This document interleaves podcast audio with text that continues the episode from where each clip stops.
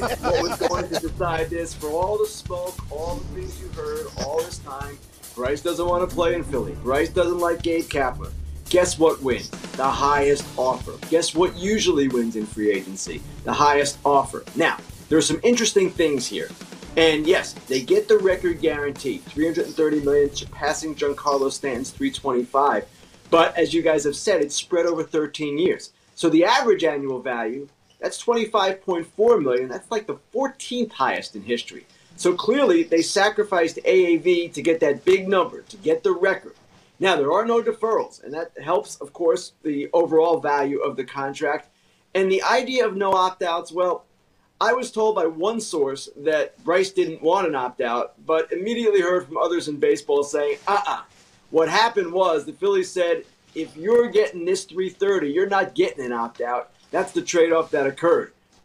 Well, Bryce Harper isn't getting that opt out anytime soon, he is going to get paid like he is not leaving Philadelphia anytime soon. Hello, everyone. Welcome to X106 Friday Take. Austin Hall, Nolan Brooks with you, and that is our lead story today. You heard Ken Rosenthal on MLB Network right there. Bryce Harper going to Philadelphia, 13 years, $330 million. 180 of that is guaranteed money that is a crazy number and a crazy long time to spend your entire life in Philly. I mean, he's got the stats to show for it. Um, I personally don't believe there is any athlete that's worth three hundred million dollars, especially one like him where it's he's been so hit or miss in the playoffs. Uh, that was a funny pun, you know, baseball, whatever. and uh, he's so hit or miss. So I I don't.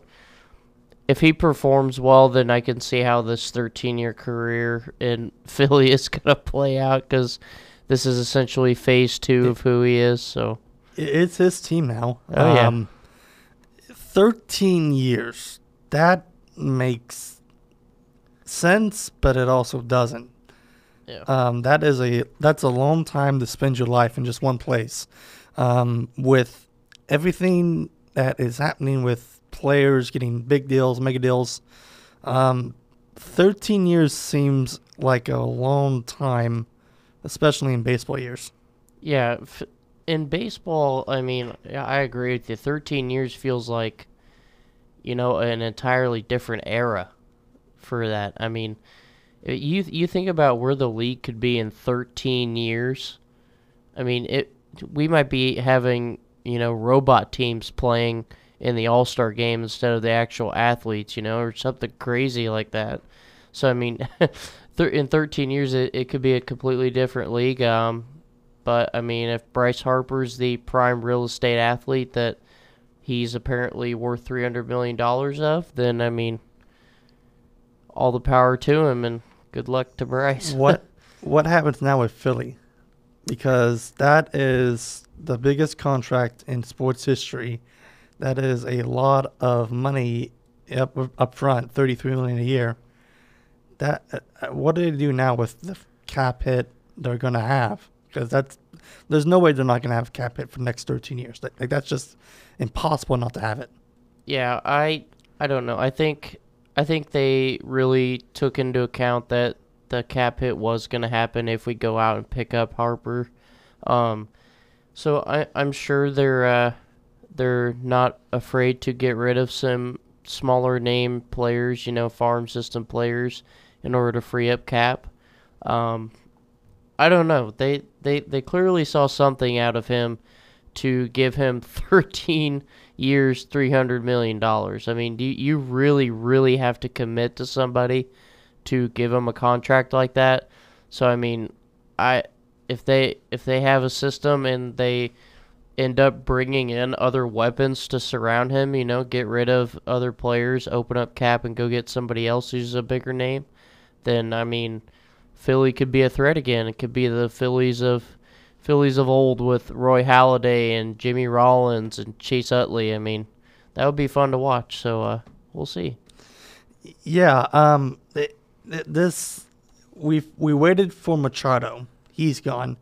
Um, and now Harper's fell. Um, what? Well, it, it's it's we're getting used to seeing pay the pay go from the NBA, MLB, now the NFL, now Major League Baseball is back up top with the two biggest free agent signs in sports history. So what? Because what I'm trying to say is the NFL is way behind now in terms of pay scale. Mm-hmm. Um, how does that affect what they're going to ask for? We'll get to the deals later that are possibly happening with the Chiefs. Um, but yeah, how does that affect the entire sports free agency market? It to me, I feel like it's gonna affect it in a way I don't want it to. You know, you watch sports to have fun. You watch these athletes perform at the highest level possible, and it's supposed to be about them competing. But when you have contracts like this, three hundred million dollars over eh, over a decade, I mean, then then it's all about money, and, and I don't I don't like that. That's how it is. It's always been like that. exactly. I mean, money why, talks. why are you surprised? Yeah. Well, I'm I'm not surprised. I just money talks, and I don't like I don't like that in some situations that that's all it's about with players is getting that next paycheck. It's not not, not for most of them. I just ah it it bugs You don't me. like you don't like the offer, the the amount of money instead of the years. Yeah, the years the years is fine. Something I something my dad actually brought up was that uh, their pay should be based on what they perform with. Meaning, like you know how with the bonuses, how he he gets hundred k for uh, MVP or something like that. He, my dad thinks his pay should be based off of that. Raise it a little bit, obviously, if that's what his pure salary is based off of. But how would free agency work then? Exactly. That's I my dad said it because he doesn't he he wanted to be Bryce Harper in the moment and sign a 300 million dollar contract, but I told him, "Look, dad, that's not how it works. It free agency is is fickle, but it's also, you know, that that's how the league makes their money nowadays. So, I don't know. It's it's interesting. I don't know where the league's to go money as far as in that area. Um but don't be surprised if you see the NFL kind of shift towards that type of scope. You know, okay, maybe we do need to pay our players a little bit more. Um, you know, they had the whole concussion issue in the NFL. Players felt like they needed to be paid more. So, I mean, I could see that scope definitely shifting to the other sports. Speaking of the NFL, the draft combine was this weekend, and uh, DK O'Brien and Kyler Murray were the big standouts of the draft, uh, the combine, I should say. Um, Murray five seven two twenty. He was listed at five eight in OU. Um, The truth shall be revealed. yeah, yeah. um, how's how's that affect him? Being five seven, because that's not good. No. Um, you know, the only I'm taller than him. The only example I've heard is, you know, look at how look at Drew Brees. Drew Brees came into the league, you know, he was touted as a smaller quarterback, you know, oh, what are what are they going to do with somebody that small and then you got to think Drew Brees is about 6 foot. Not five seven, not five six, whatever it is. He's not he's not that short. So, I think it I don't know if it'll affect his scout grade necessarily because I mean anybody can be good. It, height shouldn't matter. Um, but if he does make it to the league, I think it's definitely going to be his weakness that defenses are going to exploit, knowing that oh okay, I mean if he's behind a defender, you're telling me he's going to be able to see over six foot five, No. 300 pound lineman? No, it's not going to happen. So I think it'll affect him if he gets in when he when he he'll go into the NFL. When he goes into the NFL, it will affect him, but for now, I don't think it should affect his scouting grade at all. And the biggest talkers were the Chiefs, in fact, during the combine week. Um, Andy Reid is now proposing a rule in overtime where both teams get to touch the ball no matter what. Um, I I've always said this. Now, this will be on my tombstone. Revert to college football rules in overtime. I- I've said it a billion times on this show. Do it, do it, do it. It makes total sense. Yeah. And I Andy Reid's proposing it like this, but instead of the 25 where they start, it's a full possession where you got to go downfield, which I don't mind. I mean, it, it's basically the same thing. Yeah. Um, but yeah, uh, how do you feel about this with Kansas City proposing this rule change? I know why they did it, and I see why they would do it. It'd be Um, it. New England would do the exact same thing if it was if the shoe was on the other foot. So yeah, I I I definitely see the grounds for it. it. It's not a ridiculous proposal in any Not at all. sense. So, um, I don't know. I I haven't really seen much effect. I, I mean, I'm a Dallas Cowboys fan, so we lose from the get go. We don't have to go to overtime. So, uh, I don't know. I, I think it would be interesting. I, I think it would change up the league a lot. Um, to be able to give teams an oppor- another opportunity would be humongous, but at the same time, you got to think, what is uh, what is that going to do to teams who like the original rules? Are you going to get a lot of backlash? Uh, you know, is it almost going to be impossible What would be the backlash? Well, you know, teams like teams that are the winning teams in that situation where they say, "Well, all you had to do was stop us on defense, and you would have gotten the ball back." You know, teams like teams who Kansas City. are consistently good at getting that first possession. I don't know how you get good at that, but somehow I've seen teams get good at it where they know the coin flip, they know how to strate- strategize the coin flip. So, I mean, I could see that being an area, but that's such a minute thing to get over. So, that would be the only backlash I could think of is teams saying, well, just play better defense. Um, but I would definitely watch them do that overtime rule. I think that would be cool. I think it would it would make the game more interesting, you know. It would force teams to strategize a little bit more and not prepare for overtime in the sense of okay, we score here, we're done. Not oh, we score here and we got to continue to play defense. So it it would just I don't know, it would make the strategy aspect of the league a little bit more interesting. Yeah. Um, a- again, the overtime rule before this was you just got to go down and field kick a field goal.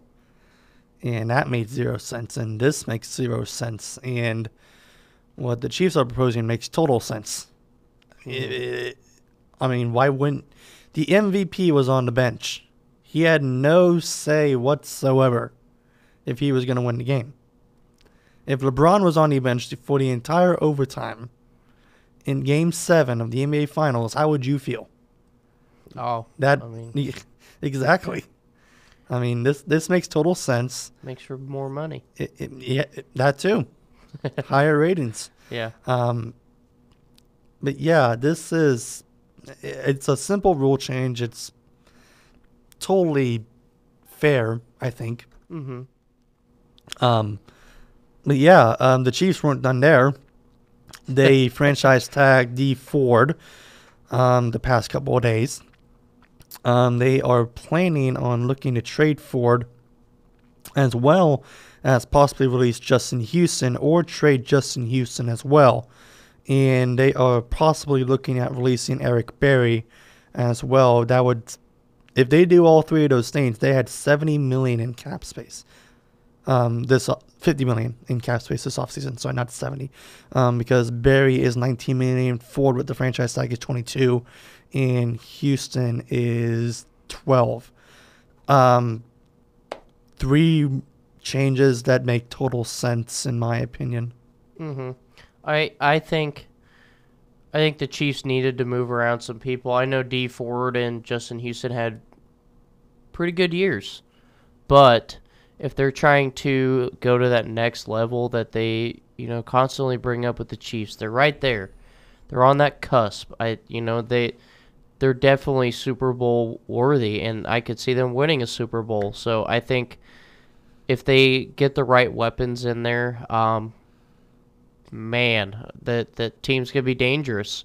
It, it would almost be Kansas City's league to lose essentially every year if they get the right weapons. So I think these moves would be smart, but if they can't get rid of them, then you know, It, it's gonna be a pass rusher yeah, draft. yeah. So I mean, it's I don't know. It kind of depends on what they want to do with him, who wants them, who needs it.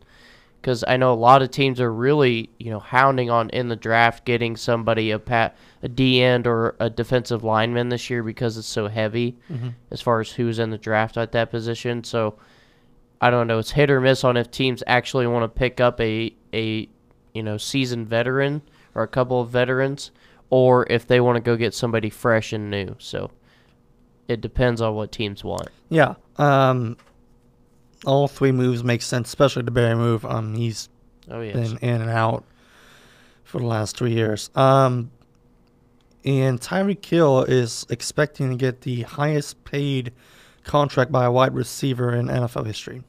This is just being reported by Rap Sheet. I I think he's worth the money. I mean, good lord, look how he plays. It's almost impossible to not want to give him that kind of contract, you know. And uh, you look at how Odell played when he got his contract. I mean, he earned it. I think Tyreek Hill's earned it. Two 1,000 yard receiving years back to back. I mean, you can't ask for much more out of somebody who went from a quarterback like Alex Smith, who was short passes only, to Patrick Mahomes, who can give him the opportunity to outrun some people on fly routes and stuff like that. So it's it's almost too good to be true that he's earned that you know that title of being able to be a top paid wide receiver in the league because he showed you you give me the right quarterback I'm worth the money. So I I, I fully agree with this. You know, pay the man. He he deserves it they have Mahomes and Kelce on their contracts right now they don't got to worry about that yet so pay Tyreek Hill the money he deserves Um, the Chiefs also are working with two second rounds and three um, third round picks this year due to trades in the past. Um, what could Kansas City do? They need to trade for draft picks, or do they need to trade at players for Houston, Ford, and Berry? I could see Kansas City maybe trading Houston and Ford for draft picks. Um, maybe not players specifically, but for draft picks. You know, load up, get some new people in there. I, I know that ideally rookies into their bringing rookies into their system isn't what they want to do, but it's. I mean, I don't see a problem with it. You know, it's, it's such a defensive loaded draft this year that it's almost too good of a draft to pass up on the amount of guys in this that you need because that's what the def- that's what the Chiefs need. They need those defensive players to solidify who they are as a team. You know, you got you got rid of Bob Sutton, you got the cancer out of there, you got rid of it. But now you need those key players and I think I think if they trade for more draft picks, they should attack this year's draft aggressively um, and you know go after some corners, go after some D linemen. You know, pick somebody up that is going to benefit your team in the long run that you know is you know could be worth the money. Yep. So, yeah, Alrighty, that is gonna do it for us right here on X106 Friday Take. Be sure to listen to us every Friday live at noon on KZOX LP Mariva 106.7. We will be back live this Friday. The cold is gone. I got rid of that. So for it, it- this cold weather, man, it, Yeah. it is. it's here to stay. Sadly, We can debate about for an hour on this, but we're not going to. For Nolan Brooks, I'm Austin Hall. We will see you on Friday for X106 Friday Take.